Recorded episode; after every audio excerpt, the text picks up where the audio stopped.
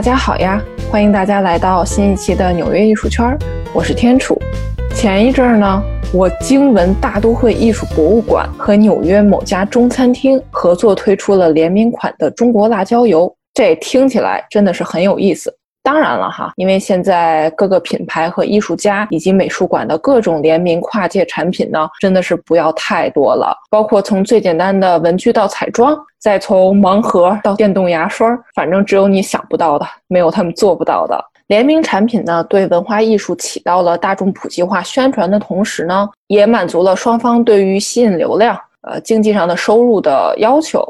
当然了，也满足了这个消费品对个性化身份表达的追求等等。但是，联名产品越来越多出现的同时呢，也衍生出了一些特别莫名其妙、不知所云的产品，属实让人摸不着头脑。今天呢，纽约艺术圈就邀请了此次和大都会美术馆联合出品合作款牛年辣椒油的美国中餐厅君子食堂的小伙伴，分享他们眼中艺术与美食之间的关系。包括中国文化如何出海等等有趣的议题，那么就让我们欢迎君子食堂的联合创始人赵勇和君子食堂设计及品牌策略主管，也是此次与大都会艺术博物馆合作项目的负责人 Niki 做客纽约艺术圈。首先，先请赵勇赵老板介绍一下自己和君子食堂吧。呃，我是君子食堂的共同创始人和 CEO 赵勇，我是东北人，生于辽宁，然后后来在呃北大上的本科，然后来到耶鲁读环境学的硕士和读博士。那么在这个读书期间呢，啊，和我的这同事们一块儿创立了君子食堂这个品牌，啊，现在走上了这个餐饮路。并并不是说觉得餐饮赚钱这样一个简单道理，说我们就做赚钱的事情吧，并不是这样。实际上，我们看到，那么对于中国和美国这样一个这个世界最最大的两个经济体，同时也是未来最大的两个文化体来讲呢，这个文化上的互信和交流是非常重要的。那么当时我们看到，不止在餐饮，它有一个所谓的上一代压着自我为生的这样一个贫穷的中国移民逐渐退休。带来这种随之带来各种各样依赖于中国人穷和便宜这样的商业模式一点点变化，这个在中国本土变化很多，在美国呢也在餐饮就是一个主要的一个变化的地方。一个好的餐饮性的品牌，更多是也是一个中国整个文化在全世界传播和获得呃最基本的印象的一个相当于最基础的基础设施一样的东西。嗯，所以我们以前甚至开过玩笑，就是说如果讨论什么中国软实力输出或中国文化在全世界传播。你会发现，嗯，除了在有些大城市有这样一个艺术方面的东西在传播之外，但是也是小众的，大部分可能就是以衣食住行等方式出现。那么目前来中国的成呃这个产品的成熟度来讲，显然吃是第一位的、最快的。所以我们当时看，我们是中国文化出海的唯一解决方案，这样一个一个一个一个开玩笑的东西啊。但是总体来说，我们在做的实际上，从我自己的背景到现在做君子食堂呢。本质上做一个中餐的供给和需求侧的一个个改革。那么供给侧改革，也就是说，我们实际上这个运营模式上没有依赖任何的中国人作为 labor，呃，作为他的这个经营者，实际上没有真正用到中餐的呃平时的一个日常的经营技巧，比如说炒锅呀什么这样的东西。呃，在需需求端呢，我们又创造出来一个所谓的呃，美国之前大主流市场不存在的这样叫结合中餐和美国一个新式的吃法叫 fast casual。fast casual 实际上就是一个升级版的快餐，既保留快餐的速度，同时呢，它把食品质量显著进行提升的这样一个东西。那么这两个结合起来呢，我们开在了耶鲁大学也好，开在呃哥伦比亚大学也好，开在这个 Bryant Park 也好，都是那些白领比较多的、文化比较开放的地方，或者就是学生吧。在美国，当时二零一三年、二零一五年的左右，其实，在在纽黑文这耶鲁这小地儿，出现了像 Chipotle 这样的一些企业餐厅，非常的火爆。那我们一看呢，说这个不就是卖春饼吗？这玩意儿值两百亿美金的市值，对吧？那边中餐老板都干的不同，干的不行了。我们要不然想个新的办法做中餐，是吧？要么结合这样一个模式去把中餐做出来。这样这个模式，我们当时叫做美国餐厅的中国化。这意思就是，我我现在去买一个 Chipotle，里边人干的事儿一样，我把它。我把它菜换成中餐的菜，它基本上就能做出春饼啊，做成这这些盖饭这样的东西。所以呢，这个东西就是当时我们想，这个是绕开所有之前中餐的问题的这一个最简单直接的办法。所以这是君子食堂最早期的一个运营模式和品牌构建，就是我们想把更现代化的颠覆性的这样 image 这样形象带到中餐的一个颠覆性的吃法里面来。所以从设计到吃法到味道，对美国人完全是基本上新的啊这样的方式。如果你是呃文化开放型的美国人，同时或者是你是亚裔或者是从中国来的，你会看到很多很多熟悉的元素，比如说大部分奶糖啊，有些味道啊，你会觉得哎，这是比美式中餐要中国多得多的东西。然后包括一些设计的理念、装修什么等等一些 details，其实是很现代中国的，不现代中国本土吧，就现代的这个华人文化一个样子。所以很多很多我们用户呢，如果他确实是是亚裔的或者华裔呢，很多是觉得，哎，这个是中餐应有的样子，这样的感觉就出来了。同时，因为我们的合伙人之一呢，还有一个像也是耶鲁本科，呃，出身的，嗯，从这个大学宿舍里被我发掘出来的，呃，这样一个现在在二十多岁领域的这个美国的厨师里面，也算是最有名的一个崛起的新星吧。那么我们当时看到他的介绍能力非常的强，他的这个解释能力很强，所以我们觉得中餐最缺的另一角度就是所谓的带宽。这个跟任何文化现象都是，我们从嗯本土出来，很多时候就是一个没有带宽的问题。我们想介绍自我，别人不理你，或者给你一一秒钟时间，你能说什么东西，对吧？啊，所以这跟包括很多艺术也很类似的东西，都是文化传播的一种办法，但同时很依赖于别人对你的信任、对你的好奇、对你的开放的时间带宽这样一些东西。对人们对人中餐和背后现代中国文化或中华文化这样一个认知，所以这方面我们做了很多很多的工作，一直在鼓吹说，呃，这个中餐的真正的实力 等等这样的东西，所以确实也获得很多美国尤其城市人口的这个认识，逐渐改变这样的生态吧。嗯，所以这我就简单介绍一下我们到现在一些思路。啊，但很多具体的这个为什么我们做辣椒油啊，都是跟这个思路有直接关系的。特别感谢赵总的介绍哈，没错，这个吃呢，那肯定是人人离不开，颠覆传统中餐在美国的这个刻板印象，也是君子食堂一直在做的事情。下面呢，就请 Niki 介绍一下自己，也为我们介绍此次到底是如何与大都会美术馆开启了合作，辣椒油与艺术品联名，这背后又有什么有趣的故事呢？我先介绍一下我自己吧。嗯，我是十七岁来美国读本科的，然后本科的时候是因为有一个奖学金的机会去威廉姆斯大学，就是 Williams College 在麻省的那一家，那家大学的艺术史是美国最强的，然后基本上在他的本科毕业生当中有百分之。就应该说是全美的各大美术馆的院长有百分之九十是这个大学毕业的，所以其实，在艺术史的这种我的本科的呃其中一个学位就是本科艺术史。当时也是借因为学校的机会，有很多机会跟艺术家、跟啊美术馆合作，所以从一进入美国开始本科教育的时候，就知道艺术艺术馆在不仅是学术界，而且是就是大家生活当中，实际上是一个非常重的一个环节。美术馆嘛，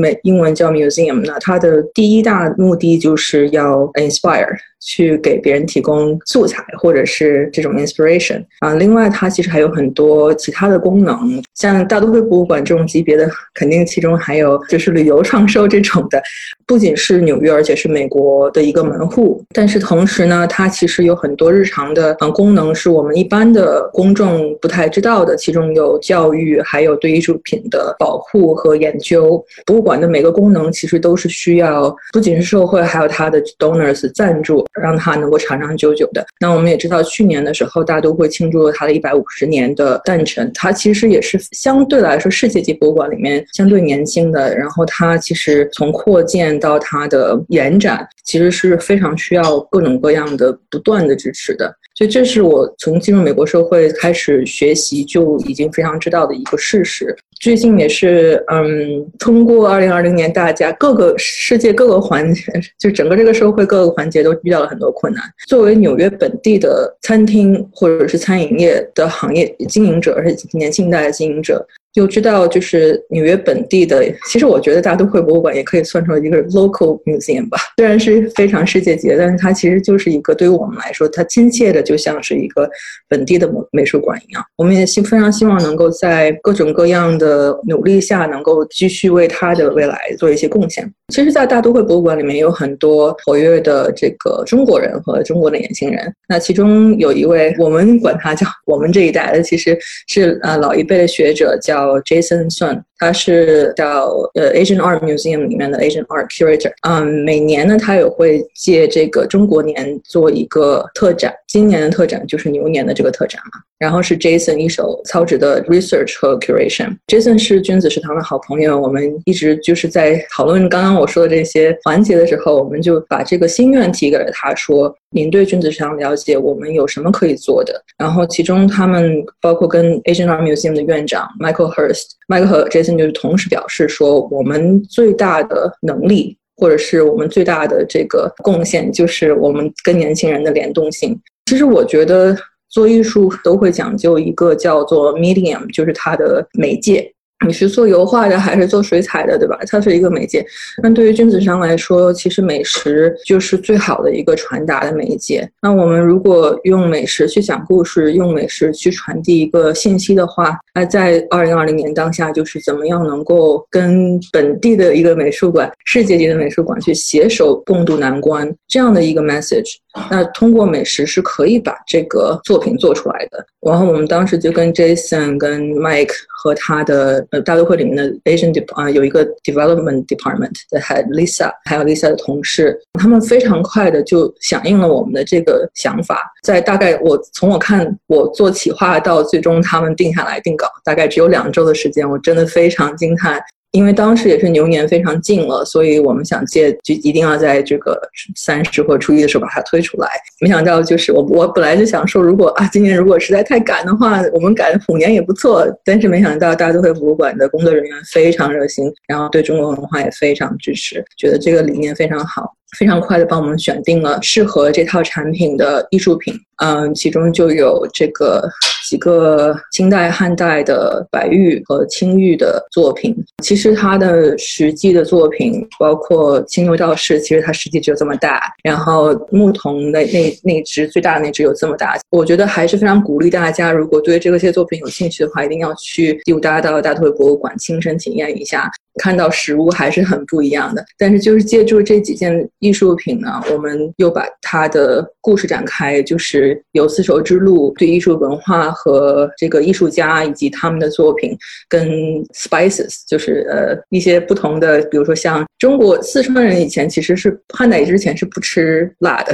那像辣椒和这个花椒，实际上都是因为丝绸之路有这些开拓者和探索者的这些脚步，才带到了中。国的不同的区域，才带动了很多今天你所知的这种的八大菜系的发展。所以，我们非常想说，把这种探索精神和艺术家的精神，和这些带着香料去远征的这些人的精神，嗯，传达到这三款辣椒油里面。所以，其中这三款辣椒油里面有一款是我们的原味经典的辣椒油，就是最辣的那一支。其实里面是它是用单一产地的天津辣椒和四川的 peppercorn。然后第二支呢，就是那个。丝绸之路那一支，实际上是我觉得最从味道的层级上面来说是最丰富的。它用到了，比如说像阿富汗的孜然和那个埃及的一些小茴香。我们第三款呢是用叫 Red Lantern，就是红灯笼这一款，它用到了贵州的这个灯笼椒，实际上就是把君子食堂经常在讲的一个理念，就是中餐它，你说中餐其实就跟说欧洲菜一样，实际上是非常宽泛、非常粗的一个定义。我们非常希望通过各种各样的办法啊，让大家了解到。within 这个中餐里面，它其实有很多地方菜的。地方菜实际上还是中国菜里面可以讲故事是的这些精髓。那地方菜系实际上是有很多地方的这个香料和地方的口味来定义的。所以我们这次通过 Red Lantern 介绍了贵州的红红辣椒，呃，这个灯笼椒，然后通过 Silk Road 介绍了四川的呃花椒，还有这个天津的，通过原味的这支介绍了天津的单一产地的辣椒，就是它那个红椒。我们在寻找这个媒介的时候，也非常注意美国公众，就是我们的 audience，他最能接受的是什么？今其实去年跟前年，就是辣椒油突然就变成一个热搜，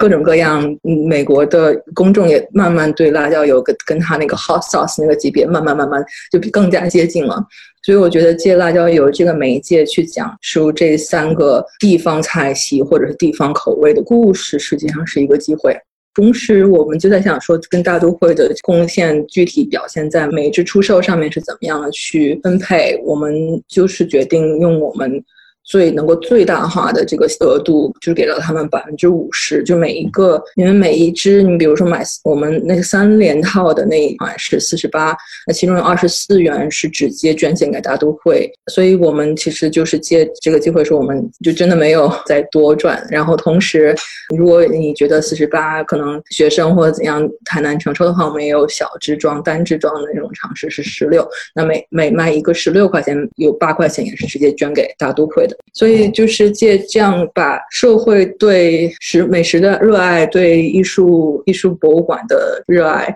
跟他的这个我们对美食跟艺术的这种理解。把这三方，就把把君子市场、把我们的粉丝和大都会博物馆这三方连带起来，其实就是通过这样的一个辣椒油的作品。过程当中最感谢的还是大都会的各个 department 的工作成员，我们非常惊叹他们的工作能力，然后也非常感谢他们对这个项目的支持。和大都会博物馆遇到的困难有一些数据，我可以跟你分享一下。就是据他们来说，因为大都会博物馆这个级别之前的参观人数，比如说年度的这个期待值的嘛，因为新冠的原因呢，他们发现说，百与之前有大于百分之五十的来访者都是国际的这个人人员，对不对？就是美国以外的。然后因为疫情的影响，所以他们那百分之五十就变成了零。然后同时，美国以内的也有很多都是外省来的嘛，来纽约来玩的，对。对，那那些又损失到几乎是零，所以在纽约本地，再加上它前面有一段时间是完全是有 quarantine 的，就是那个 lockdown，所以纽约本地其实也闭馆了一段时间。因为现在开馆了，虽然有一些，因为美国毕竟没有这个。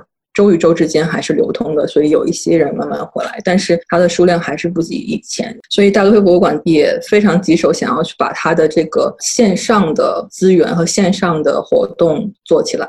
所以他们的第二个呃使命就在这个过程当中，或者第二个心愿，在这个项目当中，就是说希望有更多的年轻人和更多的人不在纽约的艺术爱好者，能够知道他们其实在线上也做了很多事情。其实我们这三个艺术品选择的艺术品在线上都是有非常。非常详细的介绍的。包括那一只牧童的那一只呢，它还有线上的一一套音频，所以你如果人不能够来到大都会美术馆去亲眼看到这个作品的话，你还是有很多可以在线上体验的机会。所以这个也是他们的一个心愿，就是把线上体验做得更好，借这个机会去探索更多这种系世界级美术馆对不仅是纽约当地能够来到纽约的人的一个贡献，而是说你在世界各地的。比如说，你可以想象，在荷兰或者是在中国四川的一个小学生，他如果想要只了解到这件作品，那线上实际上是一个非常好的平台。没错，中国人的餐桌上不可或缺的辣椒呢，就是通过这个丝绸之路传到中国的。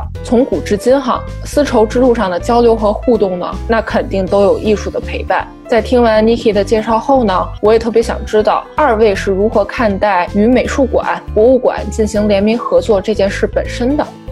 是文化传播梯度以及文化传播的这个广度，也就是我们带宽这个问题上。我们其实这个这个事想了很久很久，从君子创立第一天就在想我们的梯度怎么处理，我们的这个广度怎么处理。为什么我们来纽约呢？实际上，最我们在耶耶鲁创立的时候，如果想只是想赚钱的话，那么去开的其他大学市场啊，可能会比较更加符合逻辑一点。但是呢，当时我们看到中餐还有一个巨大的一个问题在于，中国海文化这个通俗一点说叫逼格的问题，对吧？然后实际上就是也就是它的这个带宽的问题。当你同样介绍一个蜗牛这样的产品的时候，你是法国蜗牛和你是个津巴布韦蜗牛，对一个吃客听众来讲，它是完全不一样的概念。一个是丛林性的东西，神秘的东西；一个是它是一个高端的法餐，对吧？同样的吃生鱼片等等，你发现美国人平时不吃任何的内脏，但是但吃鹅肝，对吧？但是这就是本身就是文化梯度带来的和，文化广度带来这样一个一个一个产品的接受程度。那么中餐的问题在于，美国人对中餐认知呢，还存在一个基本上在中餐本土对于。比如沙县小吃这样的一个认知感觉，它就是一个非常平的这几道菜这样一个也比较低端的这样东西。想解决中餐的这个价格空间的问题，解决中餐的认知的一个问题，解决中餐的带宽的问题等等，就要思考这个我们的这样一个文化传播架构的。可以对比来看，比如说日餐也好，日本文化也好，在美国，它有个非常坚实的基础。啊，从它的这个 entry level 的东西，文化产品，像漫画也好像这个最近的拉面也好，呃，都是质量很不错的。那么到再往升级高端的东西，比如说到高端的日日料店啊，啊，包括人们对日本的文化想象，电影、艺术家、时装，然后甚至包括对对日本的和牛、呃旅游业等等等等一系列的，就是一个丰富的文化想象的空间。反观把把中国这个旁边这个中国这个邻居。对吧？你会看到他的美国的形象呢就很复很复杂了。他的呃餐饮这样的这样一个 entry level 的基础的东西呢又非常良莠不齐，啊，一提起来并不是说都是好的印象，啊，然后呢有很多故事讲不出来，讲不明白，对吧？就很多人说《红楼梦》，你说美国人懂吗？不懂，对吧？啊，这在中国算文化精华东西。京剧呢也这样东西都是一个非常传统的，甚至年轻人中国年轻人都不不怎么去去接触。啊，那么其他的像一些新的中国文化东西，仍然美国人不懂，也不愿意接受，也也不觉得它有有任何关联，有任何意义。那么从这个层面上，就是说怎么构建自己的，比如说高端的文化的地方，这些锚点呢，可能要从这些大的博物馆、艺术馆这些文化机构要开始准备。所以君子食堂呢，呃，确实从一开始来讲，我们并就是说，呃，大都博物馆是文化。像美国文化这个层级上最好的一个，在艺术馆上面，相当于这个皇冠上的珍珠的这样的水平，我们也不是说立刻就说，哎，我们这个小餐厅来了美纽约，我们就跟大都博物馆以后搞点事情。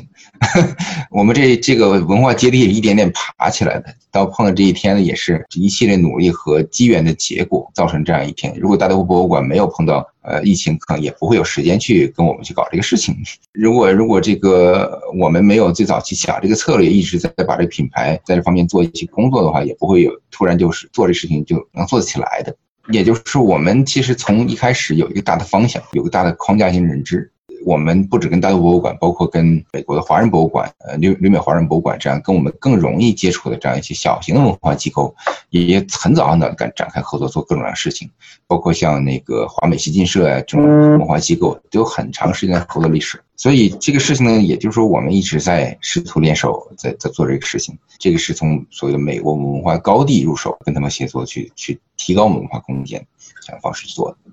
对我刚刚就刚刚赵总讲到这个文化和美食梯度的关系，我觉得它是双向的。就是如果中国新一代创业人跟艺术家和不管你是在哪一个行业从事工作，在美国，你只要有机会让美国社会认识到中国创意、中国科技、中国美食，还是其实我觉得它反过来是对美食的这个梯度的推进是有作用的。因为美国人对，比如说对日餐的理解，他也不是对现在这种心态，他不是一日日形成的。你倒回到七八十年代，对日餐的理解完全不是现在这个层面。他们也会认为日餐很难接受，很很便宜，很不好吃。但是其实是我觉得，随着中国经济影响力的壮大，跟中国旅旅美华人业绩慢慢的奠基。我觉得在美国大众对中国现代文化的理解也有一个递进的这种作用。那反过来对中餐的推进，就是中国美食文化的推进、推广和它的深度和高度的提高，我觉得都是一个相互的这样的作用。所以我相信说，如果就刚刚说吃内脏这件事情和肝现在，大家为什么还觉得是一个非常高级的东西，而其他的内脏说到。比如说像连鸭血，我觉得大大部分美国人都不能接受，鸡肝都不行啊。对，鸡肝也都不行。所以我觉得实际上是可能二十年之后，嗯，对这个中国文化和中国不同美食的这种 nuances 会有更新、更更深广的认识。所以我觉得这个。这个作用实际上是非常三维、非常多维、非常三百六十度、非常多维的作用。我我一直觉得我们只是做了其中的一部分，就是美食这一部分。那其实要能够把中国现代文化在这个美国公众心中，在十年之内，比如说要有一个怎样的提升，或者是怎样的变化，我觉得这是一代人的努力，而不是我们这一一家餐厅的努力。对。那其实现在无论是从衣食住行，还是吃喝玩乐的各个角度，这个与美术馆进行联合的产品呢，那真的是数不胜数。其中一些呢，真的是一言难尽吧，生拉硬拽，纯属为了跨界而跨界，为了联名而联名。那君子食堂又是如何看待这个问题的呢？你们又是如何避免这个问题的呢？那当然，就是 大家都在这个文化消费业嘛，所以很多时候呢，当你看到消费一个消费的这个需求起来了以后，很多人不可避免就想这个大干快上，赶紧搞一个什么事情出来。但是确实说对联名本质上这个事情，很多人并不有真正的理解，或者理解没办法，就是先先凑个项目上嘛，对吧？这是一个短期的获利行为。我们自己的这个做事情做法呢，从来都是先从呃认知上认清楚到底是什么。对吧？一个东西联名的合同，实际上存在的谁是渠道方，谁是品牌方，和渠道方、品牌方之间怎么以一个比较有机的合合同，获得更广泛的社会认知。渠道方呢，提供品牌方对他提供的这样一个品牌感的升级，对吧？品牌方获得更大的渠道的联动，都在去定义怎么去认知谁在做什么角色。然后呢，这个角色怎么以一个有机的这样一个产品，去把它这样一个两边的渠道和品牌之间的故事和让我们用户、我们的 audience 觉得 make sense 才行，对吧？就反过来，比如说我们从君子食堂角度来讲，大都会博物馆对我们是个品牌方，我们是一个对我们用户是个品是个渠道方。但对于大都会来讲，实际上我们这个可能对他们的用户来讲，我们是一个品牌方，因为我们是一个小众的优秀的中餐品牌。那么对他们，它是一个渠道，说提供这样一个新的东西。那么在这两个方面的故事理解经常是不一样的，所以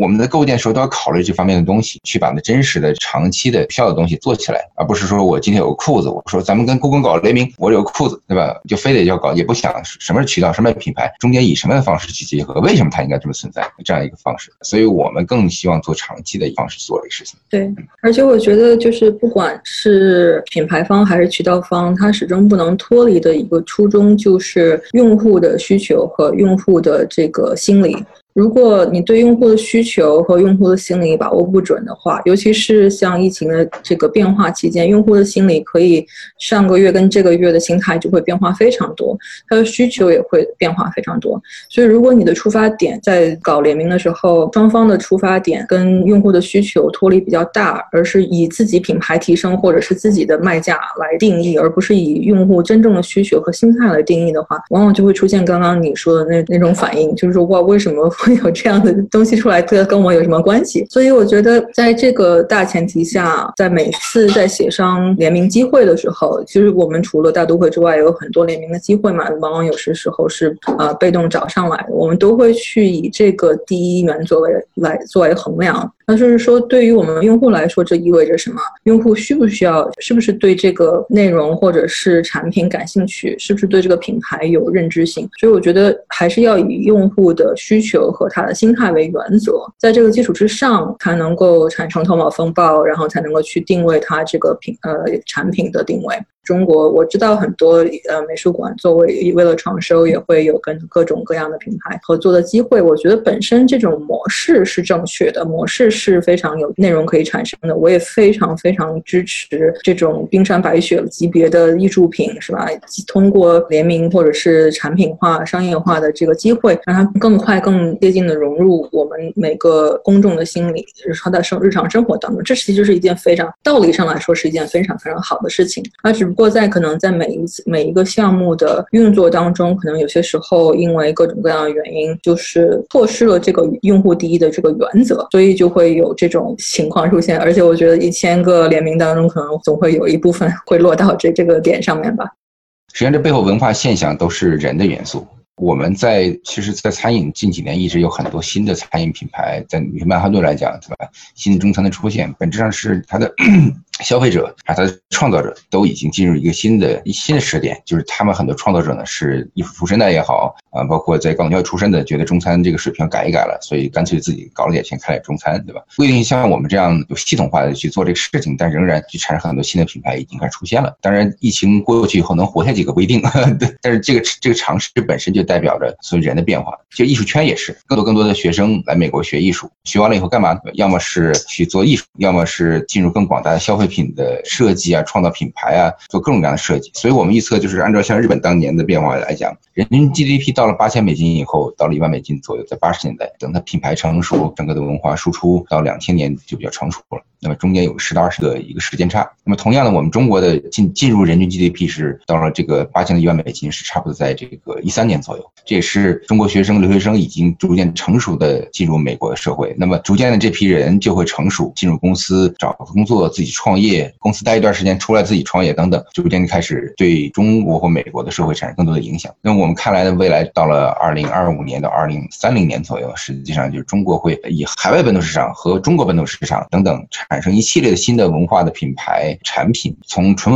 文化型产品，像这种电影、游戏这样东西，到这种消费品的承载很多文化含义的消费品等等，像我们这样的，就会逐渐这企业呢，通过五到十年以上的摸爬滚打成熟起来，逐渐呢会产生更多的对全世界的文化的一个输出，内容性的输出。我们看来，本质上这是一个独木不成林的故事。我们今天所做的任何一个小事情，都是在这个未来的城市森林里面出现了一个一棵不同的小树而已。那么这个东西呢，会随着这个森林一边的呃繁茂呢，会出现更多更多的这样的故事，然后甚至会有一种这种集群化的一个趋势，就是更多的合作会出现，更多的一种合理性的发展会出现。我希望我们的故事呢，能够呃 inspire 更多的人去做类似的事情。是的，文化和美食呢都存在这个梯度的问题，当然用户需求也是非常重要的。那不知道用户们，就是食客们体验完辣椒油之后呢，有什么样的反馈吗？啊，那么第一呢，我我们的这个原味呢，它很辣，经常会有一些我的朋友，比如说他特别喜欢吃辣的，会发一瓶。他第二天给我发来说：“哎，这瓶吃完了，我觉得很爽。”就这样的这样一些认知。当然，显然显然了，因为它这么辣嘛，所以很多我给我们的这个一些美国背景的伙伴发这样东西的时候，他们就是好辣，我怎么吃这东西？我说你放到冰激凌上试试，然后这这样的方式去吃。那么我们另两款呢，实际上就没有原味那么辣。我们设计也是为了说让更容易去获得没有那么嗜辣的人的这样一个认同，要不然一切往死里辣的话，容易不好不不太好弄。其实现在社交媒体非常现代，非常非常非常进步，但是对于味道，就是味觉和就是呃怎么说，味道和味觉，就是你能闻到的和能尝到的，还是不能够传达。我就觉得非常呃，希希望将来有有机会可以二十年、五十年之后可以可以传达味觉，是吧？啊，希望到后半年这个比较回春回暖的时候，然后大家相互走动比较方便的时候，就可以过来纽约看一看。对对，大家都来，然后一定要去君子食堂尝一尝。吃一吃，对我还想问，这个辣椒油是截止售卖到什么时候啊？啊，我们现在限量款的话，四十就是三连装的那个，只做了五百套，然后它的每个就它的特点，其实就是每一只都是 Lucas 亲手做的。这个是我看着他昨天还在做的，就是他亲手烧制、亲手灌装的。然后那个四连套应该很快就会，呃，三连套可能应该很快就会满完。然后一支装的可能会更早，因为我们那个开放的时候是二月十一号开放的。每支四百左右，所以它是就售完即止的，嗯，因为是限量款嘛。对，所以我不知道现在还有没有哈，很可能已经 卖断货了。听众朋友们要有兴趣的话，真的赶紧上网看吧。我到时候会把这个链接放在底下哈，看大家运气了哈，在美国境内的小伙伴就赶紧去抢。十分感谢二位的分享哈，君子食堂此次和大都会艺术博物馆的合作呢，也很好的将文化和美食这两个很难结合在一起的方面，以一种既好吃又好看，并且意义深刻的方式呢结合在一起，这或许才是品牌和美术馆合作的真正意义所在。好啦，这一期的纽约艺术圈就到这儿啦，我是天楚，我在纽约，下期不见不散啦。